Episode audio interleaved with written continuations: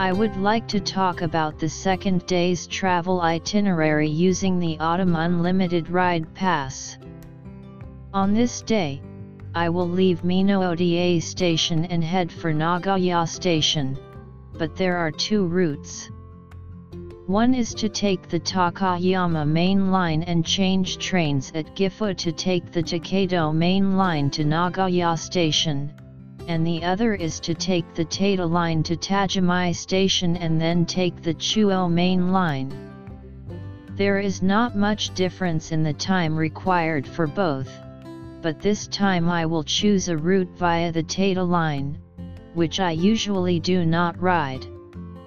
There is a section that goes through the mountains on the way, so you can feel like traveling. The Taita Line is a section where diesel cars run, so I think that you can enjoy a different atmosphere as you usually ride on trains.